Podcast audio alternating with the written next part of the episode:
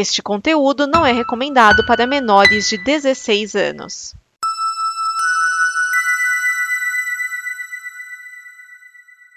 Obrigado por dar play neste programa. Em nome das pessoas que o fizeram, peço que você expresse sua opinião nos comentários e considere nos apoiar na campanha de apoio, seja no Apoia-se ou no PicPay. As informações e os comentários estão em nosso site comboconteúdo.com.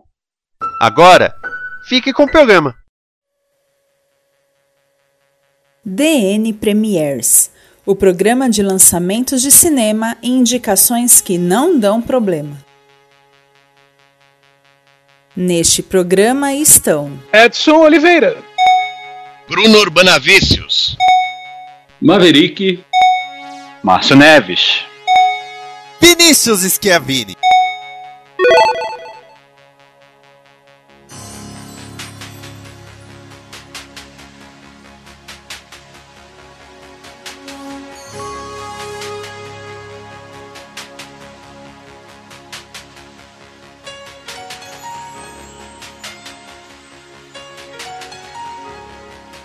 Esse é o DN Premiers, o programa que traz as estreias de cinema até você, sempre com a pesquisa balizada de Edson Oliveira. Olá, crianças. Os comentários afiados de Márcio Neves. Highway to the Danger Zone. Os comentários preponderantes de Bruno Urbanavícios. Alô, auditório. Olha, eu odeio sentir fome, essa que é a verdade. E as análises modelísticas de Maverick. Se a gente vai falar de Top Gun, eu tinha que estar aqui, né?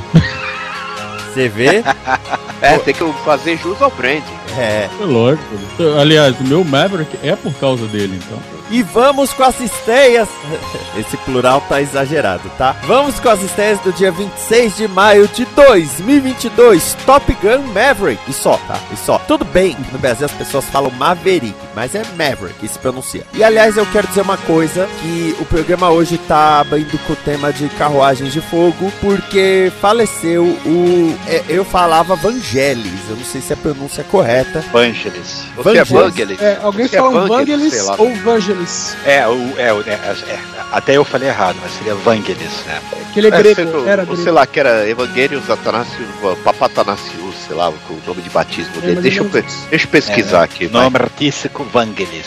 Então, porque. Eu acho que é Evangelist. a, a Grécia, a Grécia nos deu o, o, o Vangelis, mas também nos deu o Yanni, né? Mostrando que toda moeda tem dois lados. O Vangelis, ele foi o compositor de, de muitas peças, ele tem os álbuns dele, mas falando de cinema, a gente tem Carruagem de Fogo, a gente tem a 19 1492 A Conquista do Paraíso, a gente tem Alexandre, a gente tem Blade Runner, ele, a gente tem Cosmos, a série original, a trilha dele. Então ele tem ótimos A original, trabalhos. a original se diz do Carl Sagan, não a do AGP. Isso. Do Carl Sagan. Ah, beleza. Do AGP, É, Ah, o Neil deGrasse Tyson não é a cara do AGP, não? não, o AGP tá morto, então não pode ser a cara dele. Meu Não, é que, ah, sim, sósia. Se ele for sósia. Piorou, piorou. O AGP é sósia do Olavo. Cara, tu tá Não. piorando cada vez mais. Não, nada a ver. Então Claro a gente é. tá tocando as músicas do, do Vangelis para é, lembrar, né, do trabalho dele. Infelizmente ele partiu, mas e, né, tem aí a, a sua obra. E vamos falar então do, do filme da semana. E não é nem porque, ah meu Deus, é o grande filme da semana, não. É o filme, só tem ele. É, fora os atrasildos que estão saindo agora, né? É, sempre tem os, os retardatários. Bom, e esse aqui também tá atrasado, né? Vamos à ficha técnica. Top Gun Maverick, direção do Joseph Kosinski. Ele dirigiu, entre outras coisas, Oblivion, com o próprio Tom Cruise, e Tron, o Legado. No elenco nós temos Tom Cruise, Miles Teller, Jennifer Connelly. Esse filme é um ação? Não, ele é um drama. Esse filme é um drama. Ele não é uma produção americana, ele é uma coprodução China e Estados Unidos. Filme de 2022, como se fosse. Não, ele é de 2020. E é simplesmente a sequência de Top Gun, As Indomáveis. é, vamos dizer assim, passando-se 34 anos depois do primeiro filme e basicamente continuando a história do primeiro filme. Só que agora trazendo o Pete Mitchell como o professor, né? Já que antes ele era aluno. Vamos dizer assim, essa essa escola, né, entre aspas, é, reúne os que eles consideram os melhores é, pilotos né, é, da Marinha. Né, e então, eles, por isso que é chamado de Top Gun, né, que são, eles já são bons pilotos e eles vão se tornar ainda melhores. Né, e o Peter Mitchell, ou Pete Mitchell, ou Maverick. Alguém sabia que o nome dele era Pete? Ah, eu nem Tem lembrava Pete. Mitchell, Tenente Eu achei que o nome Tenente dele era Pete Mitchell Hamilton. no- Não, aí seria Hamilton, porque o meu é com H. É, Então, Pete e, qual era, e, no... qual, e qual que era o nome do Guzi? Então, é... Peraí, eu vou pegar a miniatura do F-14 do Top Gun que eu tenho e vou ver se eu consigo ler na escala 172. É Nick. É porque vem o filho dele agora também, né? É, mas o, É, o o, fi- Guzi o filho do Goose é. Tem outro nome de pato aí. Né? Rooster. Rooster, é. É, o- é o É o nome de ave. É nome de ave, isso aí. Eu tô Então, e- esse filme, vamos dizer assim, o que, que não tem nesse filme? Não tem o Guzi, não sei porquê. Brincadeira, por pior Será por que é porque ele morreu? Não, aí é que tá, por incrível que pareça, ele está no filme, só que imagens de arquivo, né? Só, ele Tem só uma aparece em foto, flashback. tem um quadro pendurado lá do. Ai, cara, esqueci o nome do ator agora. Tô todo esquecido ultimamente. Do Tom Cruise? Não, pô, do. Não, o cara que fez o Goose. Ah, tá, tá. Então, sim, tem, tem, tem foto dele, tem- vai ter algumas imagens de flashback. Entre outras coisas, a personagem que foi feita pela Meg Ryan também tá de volta, mas não com a Meg Ryan, tá? Que era a Jean, ela, é, que era esposa do Goose. É, ela tá no filme, mas quem interpreta ela é a Lewis Pullman, que é filha do Bill Pullman. Que ninguém, eh, ninguém vai levantar a hipótese. O porquê que a Meg Ryan não tá.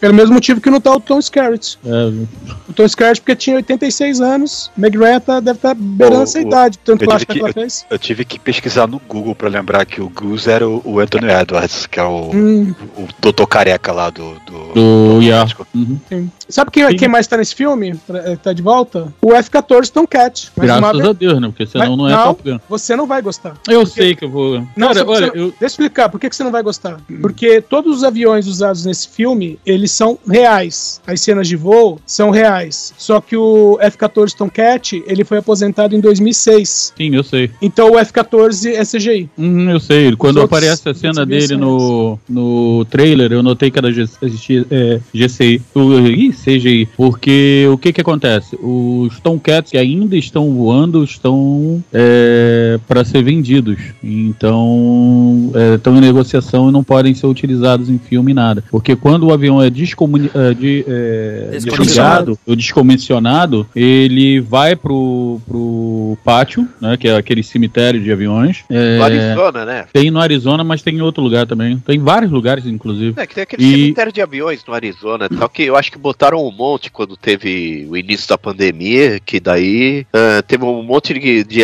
de avião que teve que ficar groundeado parado porque não tinha demanda, né? Tudo É, parou, o, né? Tomcat, o Tomcat é um dos poucos aviões é, que está sendo negociado para venda particular, mas só da carcaça, porque ele é um avião tão icônico dentro da força da- dos fuzileiros navais americanos que ele faz falta até hoje. Até hoje não tem um avião para substituir o F-14 Tomcat dentro da, da- dos fuzileiros navais, e isso é sério, não é brincadeira. Não é porque eu gosto do avião. Ele realmente é, criaram o F-18, né? O filme do Top Gun Maverick é o, F, o Super Hornet, que é o, F, o, o Super F-18, ele é maior do que o F-18 normal, e ele não consegue substituir o F-14. Ele era para ser o substituto do Tomcat, ele não consegue ser, porque o, Tom, o Tomcat, ele foi a única aeronave a conseguir levar seis Fênix no, de, no dorso dele, que é um míssil que atingia o inimigo a 400 quilômetros dele, entendeu? Então nenhuma outra aeronave consegue decolar com um, imagina com seis. E foi entre outras e outras coisas. Então o Tomcat é um avião que até hoje eles tentam não negociar ele nem para museu nem para nada, né? Só para museu militar e nem pro Iraque. É no Iraque? Não, é no. É... Ele tinha sido vendido pro para Israel. Em Israel também os, os F-14 de lá pararam porque não venderam mais peça para eles. Bom, ah, eu tinha comentado, né, que o filme é uma coprodução Estados Unidos e China. No caso, especificamente, quem está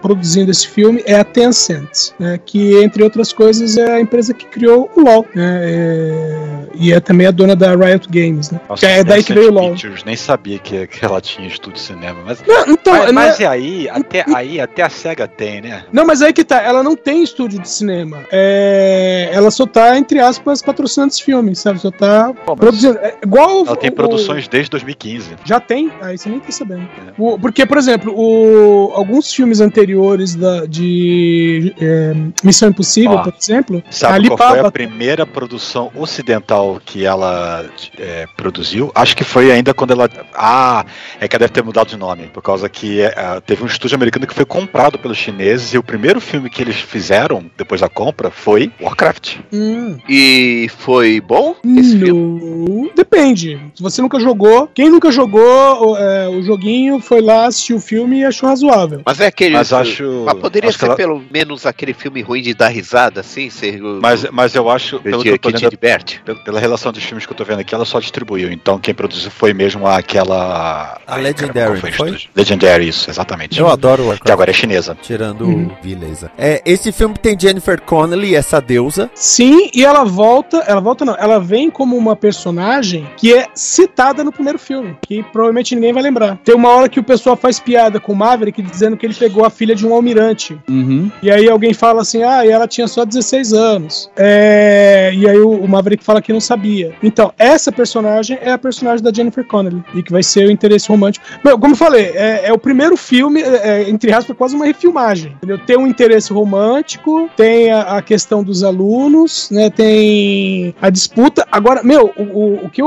uma coisa que eu achei até estranha na internet é a reação e comemoração de pessoas dizendo que finalmente temos de volta aos cinemas um filme que é com testosterona. E, e- e tem um negócio que eu tô. Bom, é, eu vejo que essa é mais uma franquia que, se der certo, vão fazer outros filmes pro Tom Cruise, né? Ter a Paramount de refém na vida. Não sei, não. Ou então pra Ma- Paramount ter a sua própria franquia também. Ô, ô, Vinícius, eu não tenho certeza, mas se eu fosse falar um pouquinho mais, eu ia caguetar o enredo do filme. Ah, tá. Ah, pera aí, a Paramount tem uma franquia, Star Trek. É, nos cinemas, né? Sim, teve, o JJ relançou, fizeram três filmes e agora vai vir mais um. É, mas tem que garantir, né? De repente aí uma da Shabu, aí tem que ter outra na manga. É Assim, igual a agora. Warner. A Warner só tinha Harry Potter. Ficou se garantindo com Harry Potter. Acabou Harry Potter, tem o que agora o Warner? Então, Liga da, Liga da Justiça? Continuando minha linha de raciocínio, Diga. o que eu achei muito interessante, tá, esse é um filme pipocão, né, pra chamar bastante atenção, do Cruise, né, tem, tem aquele babaca do Miles Teller e... Sim. Ele tá muito babaca no filme também. É, ele, eu já achava ele babaca vendo os filmes dele. Aí eu vi a entrevista dele no lançamento do Quarteto Fantástico. Eu falei, não, não, não são os personagens, é ele mesmo. E o detalhe, o Tom Cruise escolheu ele pessoalmente pra escolher o cara que ia fazer o papel. Ele chamou o pessoal pra ir na casa dele pra sentir a química. E O cara que ele, é, tipo assim, que ele menos bicou, Miles Teller, é esse cara. Porque o cara é o cara que culpa o Maverick pela morte do pai. Então ele tem que ser um babaca. Ah. Agora o que eu achei muito, muito curioso foi o filme ter, vamos dizer assim, ele estreou no CinemaCon, que é uma convenção de produtores de cinema, e no Festival de Cannes. E no Festival de Cannes teve um tributo pro Tom Cruise. Ele ganhou um prêmio honorário. Aí teve ah, os aviões lá passando com, com a fumacinha formando a bandeira da França. Sim. Eu ficava, nossa cara, nunca imaginei Top Gun Agora- e Peraí, França. você quer saber por quê? Ah, Quando esse filme foi feito? 2020. é, O que, que o Tom Cruise não permitiu que acontecesse com esse filme? ser lançado durante a pandemia. Exatamente. E que fosse lançado em streaming. É por isso que ele foi homenageado em Cannes. Sim, Inclusive, eles tentaram lançar esse filme em streaming. Eu lembro que Exatamente. estavam falando que iria sair em streaming e o Tom Cruise não deixou. É, teve, teve esse e o próximo Missão Impossível, Sim. que a Paramount chegou falando que ia sair 45 dias depois que saíram no cinema, sendo que o filme nem tá pronto ainda, e ele conseguiu uma liminar na justiça pra impedir isso. Ó, as datas, pra você ter uma ideia. ah, o filme ia sair originalmente em julho de 2019. Só que an- quando o filme ainda estava sendo. i- isso era a primeira data, né? A primeira previsão. Quando o filme ainda estava sendo produzido, acharam melhor lançar ele em 2020. 2020, então ficou pra junho de 2020. Tá. Aí, por causa, como veio a pandemia, ele foi adiado primeiro para dezembro de 2020, depois para julho de 2021, novembro de 2021 e finalmente maio de 2022, que é agora que ele tá saindo, entendeu? E aí ele, o Tom Cruise falou: não, eu não vou deixar. Esse filme foi feito para ser passado no cinema, foi pra tela grande, e esse filme vai passar na tela grande. É para isso que eu faço filme. E, e aí o pessoal meio que aplaudiu, apesar que é um filme só, né? Mas o pessoal aplaudiu a atitude do Tom Cruise de ter, de ter né, é, segurado a barra para lançar um filme no cinema que é feito para cinema. Aliás, um detalhe, uh, entre outras coisas, né, de, de, detalhes desse filme, ele foi filmado com câmeras IMAX especiais e tal, que tem vários uh, borogodós para conseguir fazer a filmagem do cockpit e tal, porque as câmeras IMAX são gigantescas, né? Aham. E aí eles conseguiram um esquema, né, que são essas câmeras novas, que são a- as Sony Venice 6K, é, e elas foram desenvolvidas para esse filme e elas conseguem é, filmar o cockpit. E aí, por causa dele ter sido filmado todo é, para IMAX, quem for assistir esse filme em IMAX tem 26% a mais de imagem. Uia? É É, o IMAX coisa. é praticamente. O IMAX origi é, a, a filmagem, né, o corte original, ele é quase quadrado. Uhum. Tanto que tem uma cena que tem no YouTube, quando, na época que o filme foi lançado, do. Aquele segundo Jogos Vorazes, eu não lembro o nome dos, dos seguintes. Que tem uma cena que mostra a Katniss, né, subindo naquele elevador para ir pro, pra arena e tal, né? E ela tá em widescreen, né? Que isso é só quem tá no IMAX viu, né? Ela tá em widescreen, ela tá subindo o elevador, aí a imagem vai. Enquanto ela tá subindo, a imagem vai ampliando, vai ampliando, você nem tá percebendo, e quando você vê, ela- quando ela tá no, na cena, né, do, do meio ali do- da mata, né? Da, da- daquele daquela campo de caça, aí ele já tá no aspecto inteiro, né? Faz a transição sem corte, né? Assim, ela vai ampliando a imagem, né? Ela começa em um widescreen da- quando tá antes desse ponto, e depois que entra nesse ponto, tá totalmente IMAX. Então é um efeito até curioso, né? De brincar com É, isso. Mas quem tá vendo no, no home video vai perceber uma ampliação de, de de cena, por causa que o, o filme do CinemaScope ele é mais largo do que as telas widescreen, né? Então você vai ter ainda uma estágio preta de cima e embaixo. Mas não vai abrir tanto quanto abre no IMAX. Agora, sobre o Tom Cruise lançar o filme no cinema, é que também ele sabe o poder que o nome dele tem no marketing. Ele sabe que ele leva gente pro cinema. Não Isso à é. Toa que ele tem tanto controle do- nos filmes dele, incluindo na produção, que ele sabe o que funciona. Não é só isso, Esquerda. Ele sabe o quanto esse filme estava sendo esperado, porque todo mundo pedia, todo mundo que gosta de Top Gun pedia esse filme, sabe? Pedia um segundo filme de Top Gun. Não. Tanto que teve é, várias e várias, é, várias e várias promessas. Porque o que que acontece? Não, é, na verdade, não é pelo filme e coisa e tal, mas o próprio militar americano pedia esse filme, porque na época que o Top Gun saiu, ah, o número de, de inscrições para os fuzileiros navais, principalmente americanos, triplicou, sabe? E aqui no Brasil também, cara. Todo mundo queria ser militar por causa do Top Gun. É, aqui no Brasil não vai ter esse efeito agora. Não era por causa das próteses penianas? Não era por causa do Também. Viagra?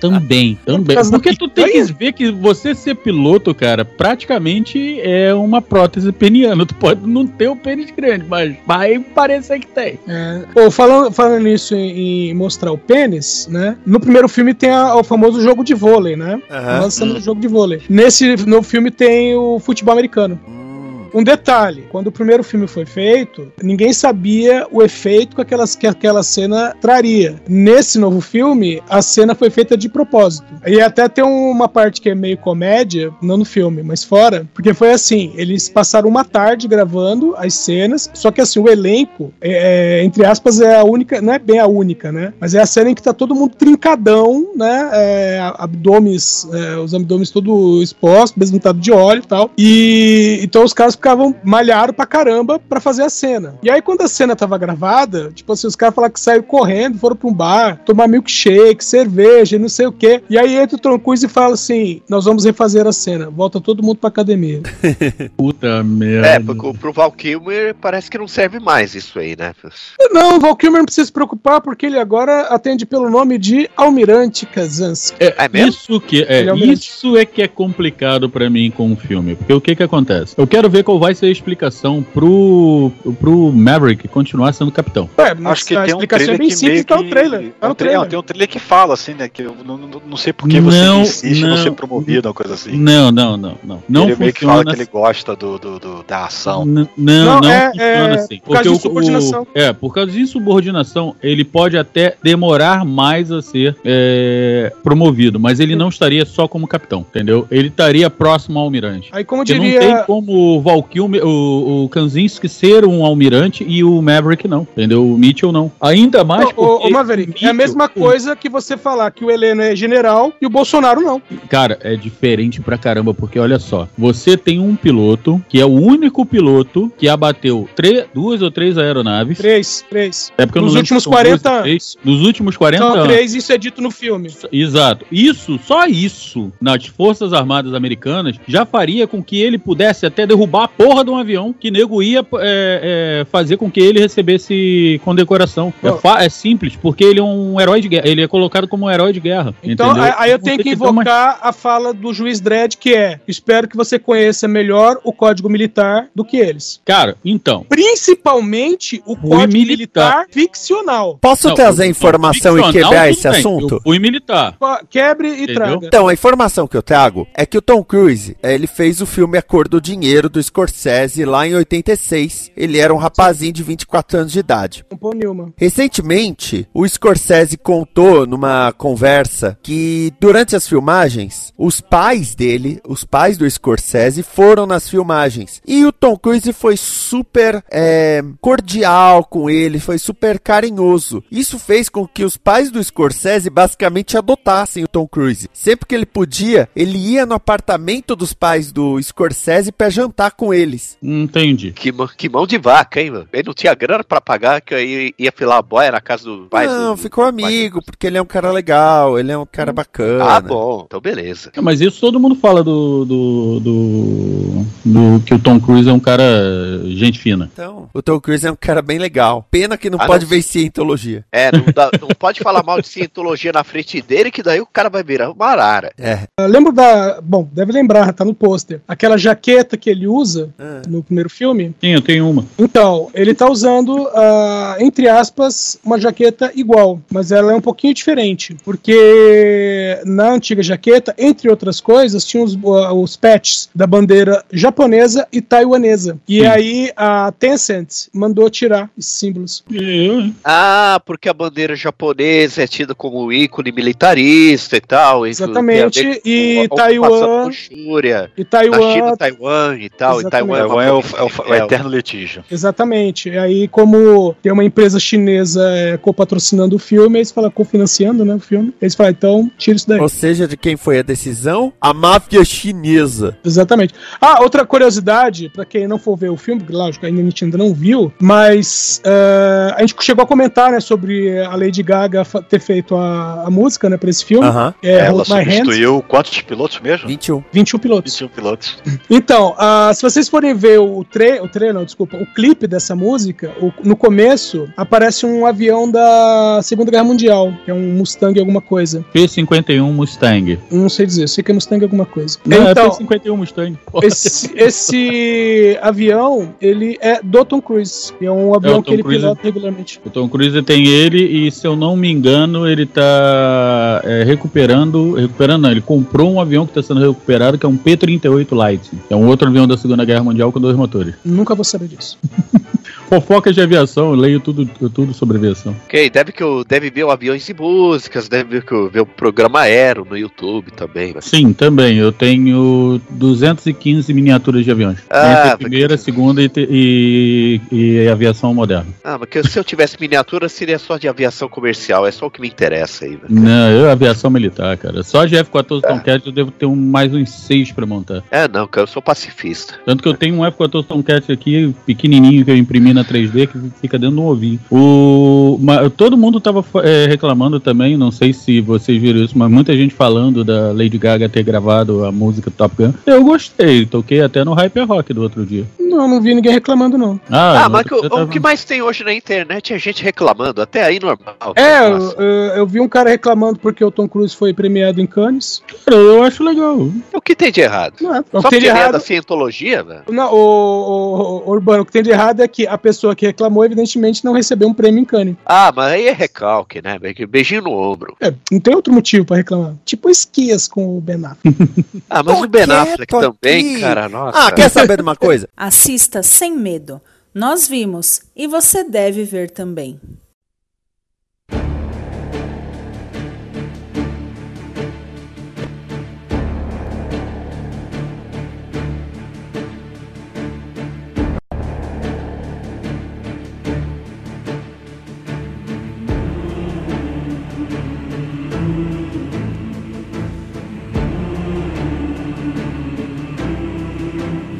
Assista Sem Medo é o quadro em que cada um de nós indica um filme para você assistir no conforto do seu lar. E eu já quero dizer que diante de Top Gun Maverick, eu quero ver quem de vocês vai indicar a, a indicação mais óbvia e bacana. Mas não serei eu. Eu vou indicar um filme que foi lançado em 2011, dirigido por Thomas Bezucha. Nunca ouvi falar desse cara. No elenco nós temos Selena Gomes, Leighton Mister, Kate Cassidy, Corey Monteith, o falecido, e Andy McDowell. Eu estou falando de Monte Carlo. Pois é, a história de três amigas que de repente se passam por socialites em Monte Carlo, em Mônaco, esse lugar maravilhoso. Basicamente elas juntam dinheiro para viajar para Paris, rola toda uma bagunça e nisso acham que a Grace, que é a Selena Gomes, é na verdade uma socialite adolescente chamada Cordélia, que é igual a ela, obviamente. E com isso acabam levando as três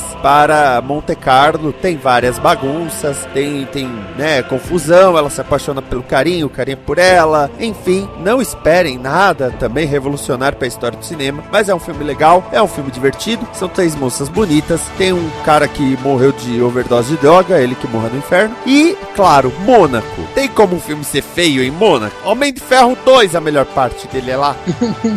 Então, Não tem como ter alguma coisa feia em Mônaco, né? né, se eu for pra lá, podemos mudar essa frase. Mas por enquanto, não tem como ter coisa feia em Mônaco. Então fica aí a minha recomendação, é o filminho leve. E como que eu conheci esse filme? Veja só, eu conheci esse filme porque eu, sem querer, ganhei os adesivos dele no Get Glue na época. E eu sempre fiquei, nossa, tem um filme chamado Monte Carlo. Nossa, faz tempo, hein? Pois é. Márcio Neves. Eu, eu vou trazer um filme, um filme relativamente recente. Ah, E é um filme que já teve pós-créditos. Mas pós-crédito foi pós-crédito, já tem, já tem alguns anos, né? E vale ser reindicado, até porque ele chegou recentemente na Netflix. Acho que talvez o Chiquinha já esteja ligado com o filme que eu vou falar. Dirigido por Jeff Fowler, no elenco nós temos James Marsden, Chica Stumter, G. Carey e, na- e com voz de Ben Schwartz no original, em português vai ser o Manolo Rey. Eu estou falando de Sonic, o filme. Olha só, o filminho aí que eu, que eu já tinha visto no cinema, a gente já fez pós-créditos. E é um filme que eu vi, revi agora, quando chegou na, na Netflix. E o filme ainda diverte. Eu, eu, eu, eu, eu vi recentemente, fui levar minha sobrinha para ver o Sonic 2. É, achei legalzinho e tal, né? Mas achei um, um pouco cansativo em certos momentos. Mas esse filme, ele, ele, ele, ele supera muito o segundo. Esse filme é muito divertido, é muito. É, muito, é, é bom. É um filme que continua me surpreendendo. Como é que eu consigo gostar desse, de, de um filme de animação, de um personagem de videogame azul. Mas, pra quem não conhece a história, é, conta a história do, Sonic, pouco é, na verdade é o Ouriço. Que ele foi criado lá no, no, no mundo lá do, do- Eu não sei se tem um nome aquele mundo de onde ele veio, na verdade, mas ele é criado num mundo lá numa ilha lá, mística lá qualquer, por uma coruja, né? Que é Garra Longa, o nome dela, se não me engano. E acontece que é, tem lá um, um, um ataque na ilha, ele tem que fugir e ele acaba indo parar na Terra, né? E ele cresce na Terra, né, ali na, na região de Green Hills, que é uma cidade que não existe nos Estados Unidos, mas é referência, né, à primeira fase do primeiro jogo. E, e ele tem um certo fascínio lá com o xerife da cidade, que é interpretado pelo James Marsden. Então ele meio que se considera parte da família, porque ele tá sempre né, escondido, acompanhando o que ele tá fazendo, vendo os filmes que ele e a esposa estão vendo, da janela ali atrás, escondido. Então ele meio que se acha parte da família, apesar de não ser. Até que, numa situação lá que ele tá solitário e cabisbaixo, ele acaba disparando uma espécie de pulso eletromagnético que chama a atenção dos militares e os militares mandam para cima dele ninguém mais, ninguém menos que o Dr. Robotnik. O Dr. Eggman Robotnik, o Robotnik Eggman, não sei qual é o nome completo dele. Que é interpretado aí pelo Jim Carrey. Sensacional. Totalmente solto, totalmente. Vai, filho, vai, vai, vai que o filho é teu. Vai, man, o diretor deve fazer. Faz, faz o que você quiser. As linhas são mais ou menos essa, faz o que você quiser, que a gente se vira em cima. E olha, ele tá muito bom. No segundo, ele tá muito over, muito over. O Jim Carrey tá muito estranho. Mas nesse filme também ele tá muito bom e é um filme que é assim, as pessoas têm que deixar de lado o preconceito e assistir, porque é divertido, é divertido. Ainda mais se você tem essa nostalgia de ter jogado o jogo quando era criança, ou jovem, adolescente, deve disparar um, um, uns gatilhos emocionais aqui ali, por causa que tem uns sonzinhos, né, de recolher argola, de não sei o que lá, os sons de, de, de, de, de, de, de fazendo o girozinho dele, é, é bem legal, é bem legal e merece ser assistido. Bruno Urbana Vícios. Ai, ai, Bacurru, cada coisa aí, Bacurru, que a Vini me pega de surpresa, mas eu acho que eu consigo aqui ter uma indicação. Bom, porque, eu, sim, antes eu faço um preâmbulo que eu vou indicar um site é, que é de streaming, mas eu, eu, creio que seja gratuito, que é o RTP Arquivo. Aqui o, que o endereço é arquivos.rtp.pt. Trata-se do de uma, pelo menos uma parte dos arquivos assim da Rádio Televisão Portuguesa, RTP no caso, que você consegue acessar alguns, pro, alguns programas, algumas coisas muito antigas do Arco da Velha, deve ter discurso Salazar, inclusive, coisa do Mário Soares, que deve ser uma, uma referência mais uh, popular, se é que existe alguma coisa popular nisso. Mas enfim, o que eu, o que eu quero dizer é que, na verdade, eu, é uma daquelas coisas assim, que eu acabo caindo dentro da minha pesquisa de vídeos inusitados de coisas sobre história. E aí entra, pode ser história do mundo, história do Brasil e, no caso, história de Portugal. Porque, no caso, eu acabei pesquisando sobre o, um fato ocorrido em 1 de fevereiro de 1908, que foi o regicídio. Que o, o regicídio que, no que consiste no assassinato em pleno terreiro do Passo, na que assim uma região central de Lisboa, capital portuguesa, do penúltimo rei de Portugal, Dom Carlos I, que recebeu os epítetos, os epítetos de o diplomata, o oceanógrafo e também o martirizado ou o mártir, justamente por ter sido assassinado nesse evento do, do regicídio de 1 de fevereiro de 1908, juntamente com o filho primogênito dele, o príncipe real Dom Luís Felipe. E por isso que a coroa acabou sobrando para o filho caçula dele, Dom Manuel II, que acabou uh, apelidado de O Patriota, ou O Desaventurado, ou O Rei Saudade, porque foi justamente com um pouco mais de um ano e um ano e meio e tal, com menos de dois anos, que a monarquia portuguesa caiu e o país virou uma república. Porque eu lembrei disso tudo agora, hora do regicídio que precipitou o fim da monarquia portuguesa, porque eu acabei assistindo por esse site do arquivos.rtp.pt, uma Netflix da RTP, não sei, grátis, uma minissérie produzida originalmente em 2008, atentem para a data, em seis episódios, chamada O Dia do Regicídio, que é uma minissérie comemorativa, por assim dizer, do centenário do regicídio de 1908 do uh, Del Rey Dom Carlos I, juntamente com o seu o príncipe real Dom Luís Felipe, por militantes republicanos, numa época conturbada de Portugal. Uh, ao longo dos cinco primeiros episódios, assim, bom, acho que, bom, já que o é um fato histórico ocorreu, então não, não é spoiler que a gente já sabe que o rei vai ser assassinado mais cedo ou mais tarde. Ele acaba sendo assassinado no, ao final do penúltimo episódio, que a história acaba. E, esse momento acaba sendo reconstituído no episódio seguinte, o episódio final, com o.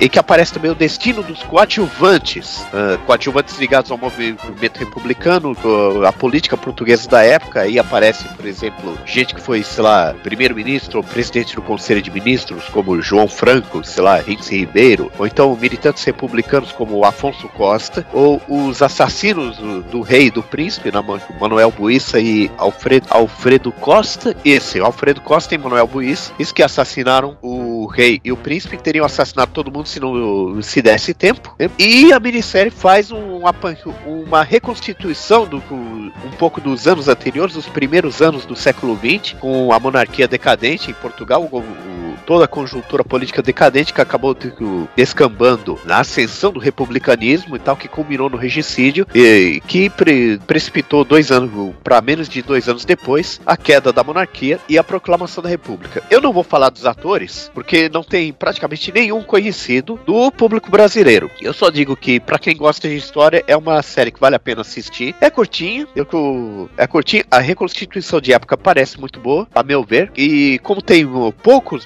documentários a respeito disso, eu acho que vale como para se ter uma ideia de como o evento aconteceu e de como era Portugal no começo do século XX, assim uma, uma outra forma de transição de monarquia para república, meio diferente da nossa. Para quem gosta de ver eh, sobre coisas que não fazem necessariamente sentido imediato, não tem necessariamente a ver com a própria vida, eu recomendo O Dia do Regicídio. É um pouco complicado assim de compreender, porque eh, do- em Portugal eles falam um idioma meio parecido com o nosso, mas que na prática é diferente. A gente vai que eu- ter que torcer um pouco a orelha, mas vale a pena a experiência. O Dia do Regicídio. Eu notei que você indicou uma minissérie, tecnicamente, tá? Sim. Eu notei essa zoeira, mas como estamos falando de política portuguesa, eu vou deixar passar. Olha, não é uma zoeira não, porque é o que eu tinha no- de carta na manga. Eu vou ver mais filmes agora, prometo.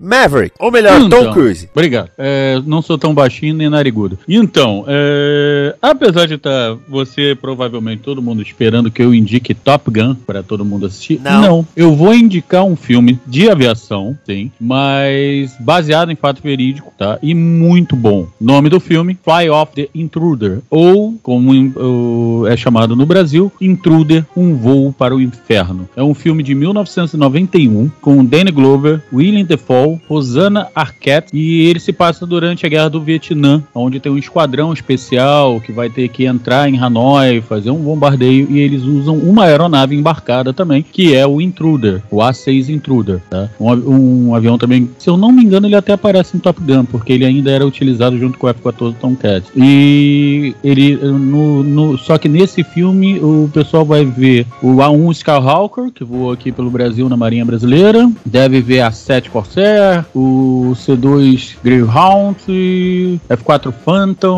são aviões muito legais para se assistir, lógico, pelo norte-americano, o MiG-17, né? O filme é muito bom, muito é, interessante de se ver e tem uma, um- uma passagem da, da Guerra do Vietnã muito interessante. Se eu falar mais, para quem não viu, vai ser spoiler. Eu prefiro deixar que as pessoas assistam. Mas Fly Off the Intruder, Intruder, um voo para o inferno. Assistam que vocês vão gostar muito. Edson Oliveira, você tem agora a missão de trazer a indicação que os nossos ouvintes estão imaginando que vai rolar. Não, não vou trazer não.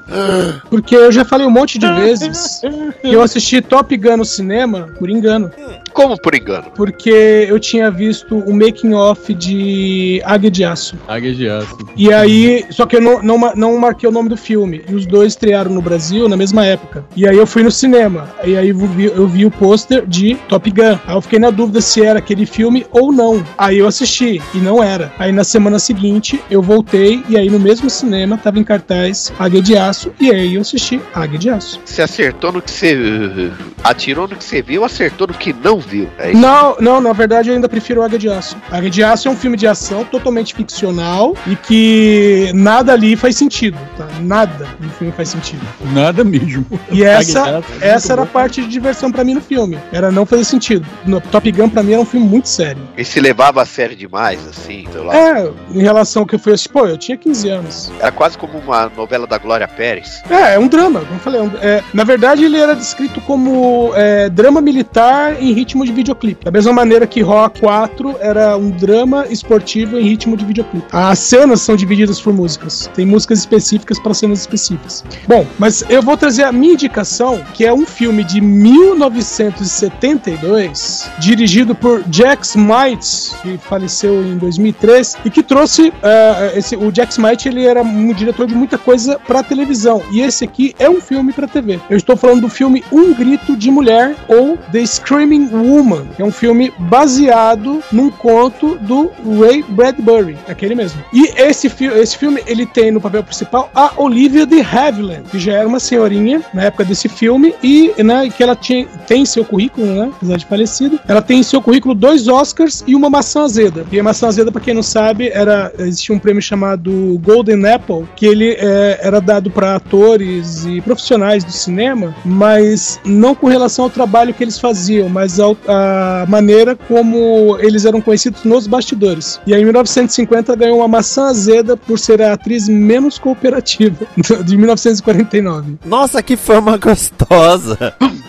Mas vamos lá, a Um Grito de Mulher, a história é a seguinte: a Olivia de Havilland, ela faz a Laura Winant, Winant que ela é uma, vamos dizer, uma milionária, primeiro. Ela tem um, filho, né? Um filho casado, mo- ah, moram ela, o filho e a esposa na mesma casa. E na trama tem-se o seguinte: primeiro, que ela, ela eh, sofreu um colapso nervoso, porque o marido dela morreu recentemente, então ela ficou internada por cerca de seis meses e ela tá voltando para casa agora. No meio disso, o filho dela, é, mas principalmente empurrado pela Nora, eles querem é, colocar ela como incapaz tá? e, e a partir daí vender parte da- das propriedades. né? O filho é meio. não tá nem aí, mas a Nora fica o tempo todo né, o cara para fazer isso. Bom, e aí a, a Laura, né, a Olivia de Havilland, ela vai passear pela propriedade com uma charrete, né, parte do caminho com uma charrete, parte a pé, e ela vê duas coisas. Primeiro, um cachorro é, escavando uma parte meio afastada, e né, que era, tinha lá uma, uma área de, de ferramenta lá que foi, de- foi demolida, né? E é, o cachorro tá ali escavando, e quando ela né, vai ver porque o cachorro tá escavando ali, ela escuta uma mulher pedindo por socorro debaixo da terra. Olha, E aí ela volta e vai falar pro filho, né? Que ela ouviu um grito, ó, ouviu uma mulher gritando, pedindo socorro, tal, não sei o quê. E é, como ela já é uma senhorinha, né? Ela tem artrite, ela não tem condição de cavar, tal, e ela pede ajuda pro filho, ela é desesperada. E aí o filho, aí fica a, a situação é a seguinte: o filho fala que ela tá tendo alucinação, a Nora corrobora, a senhora, a Laura, chama a polícia, mas o policial vai falar primeiro com o filho. Então o filho fala que ela tá tendo alucinação, então o policial nem dá atenção. Ela vai procurar ajuda na vizinhança inteira, só que parte da vizinhança é, conhece a fama dela de ser, entre aspas, uma velha maluca, e outra parte da vizinhança tem ela como a mulher que quase comprou o bairro, sabe? Tipo assim, é, porque segundo Costa, na verdade não foi ela, foi o marido, né? Eles não queriam comprar sua propriedade, eles queriam comprar a propriedade que eles viviam, eles queriam comprar tudo em volta, né? Então algumas pessoas estavam ali quase perderam as casas, né? né, Nessa situação. Então assim, parte das pessoas a odeia, outra parte é, acha que ela é maluca e só tem uma pessoa que acredita nela, a pessoa que enterrou a mulher. Meu, é um filme curto. é, esse filme tem uma hora e 13 minutos. Mas, mas é assim, porque você. É, não é aquele tipo de filme em que você fica na dúvida se, se, aquilo, se, se aquilo é real ou não. Você vê desde o começo que é real. tá? Então, quando, quando ela é, vai, por exemplo, buscar o filho, dizendo que ela ouviu uma mulher, logo em seguida você vê a pessoa indo lá até o lugar e apagando as, algumas marcas que poderiam haver no lugar que indicasse que ela esteve ali. É, inclusive cobrindo, né? Porque para ela ter ouvido a, a mulher, é porque o, o lugar ali era tipo um poço né, e encheram com terra, mas não encheram muito, né? Então a pessoa que cometeu o crime ela volta e coloca mais terra em cima, né? Só que a mulher ainda tá lá embaixo. Meu, e é uma hora e, e 13, assim, mas é um belo suspense e a Olivia de Havilland dá um show nesse filme. olha, Nossa, isso eu não conheço, não. eu, eu, eu tenho que dizer que o nosso ouvinte passou agora esse quadro inteiro esperando quando que vocês iam falar desse filme e ninguém falou desse filme. Numa semana que estreia Top Gun Maverick, pelo amor de Deus, gente, de 1991, alguém tinha que falar de Top Gun Guiazes Muito Loucos, que é muito melhor que o original. Pronto, falei. Sim, e eu tenho uma história com esse filme que é a seguinte: acho que eu já contei aqui. Que tá numa, numa sessão de sábado tava passando Top Gun. Aí o meu filho viu as cenas finais, que são as, cenas- as melhores cenas do filme, né? Que, é, são as cenas de combate. Meu filho viu as cenas finais e aí ele falou: pô, legal esse filme e tal, não sei o quê. Aí falou assim: tem pra alugar? Eu falei: não, esse filme já é meio antigo, né? Não, a gente não vai achar pra alugar. Eu falei, mas eu posso procurar. Tinha um sebo, né? Onde eu comprava algumas coisas. Falei, eu posso dar uma procurada lá no sebo. Aí eu fui na segunda, no, no sebo onde eu ia. Não encontrei Top Gun, mas eu encontrei Top Top, Gang. Gang. que eu levei pra casa e o meu filho gostou muito mais do que que ele tinha gostado de Top Gun. Muito mais legal. Ao ponto de a gente ficar repetindo os diálogos do filme. Cara, mas Top Gang é muito bom, cara. Top Gang, quando saiu, ah, meu Deus do céu, eu ria muito com aquele filme. Tanto E um é- quanto dois, cara. E É, o, do, o dois eu consegui assistir no cinema, mas o primeiro eu vi, eu acho, acho que na Globo mesmo, sei lá. Nem lembro direito onde foi, sei lá se foi no Super City, ou Tela Eu- Quente. a primeira vez que eu vi esse filme foi em VHS, na época que ele tinha sido lançado assim em home video. Eu não tinha visto cassete, eu vi na casa do meu primo que ele tinha, que ele tinha uma locadora, ele era sócio de uma locadora que era no posto de gasolina na esquina da rua dele. Aí a gente foi lá, pegou uns filmes assim, ah, isso é comédia, pega aí, eu não sei que esse filme é esse e tal. Quando a gente foi ver, nossa, a gente se escangalhava de rir do filme. Era muito bom. É o trio Zaz, né? O cara sabe o que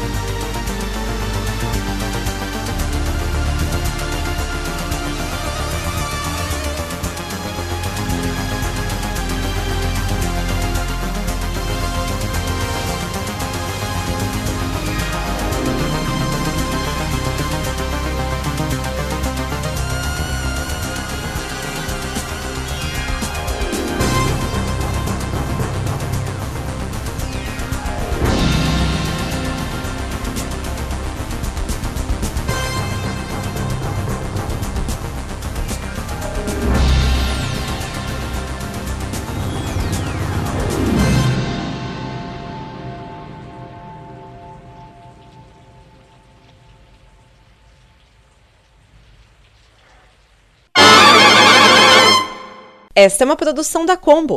Confira todo o conteúdo do amanhã em nosso site comboconteúdo.com.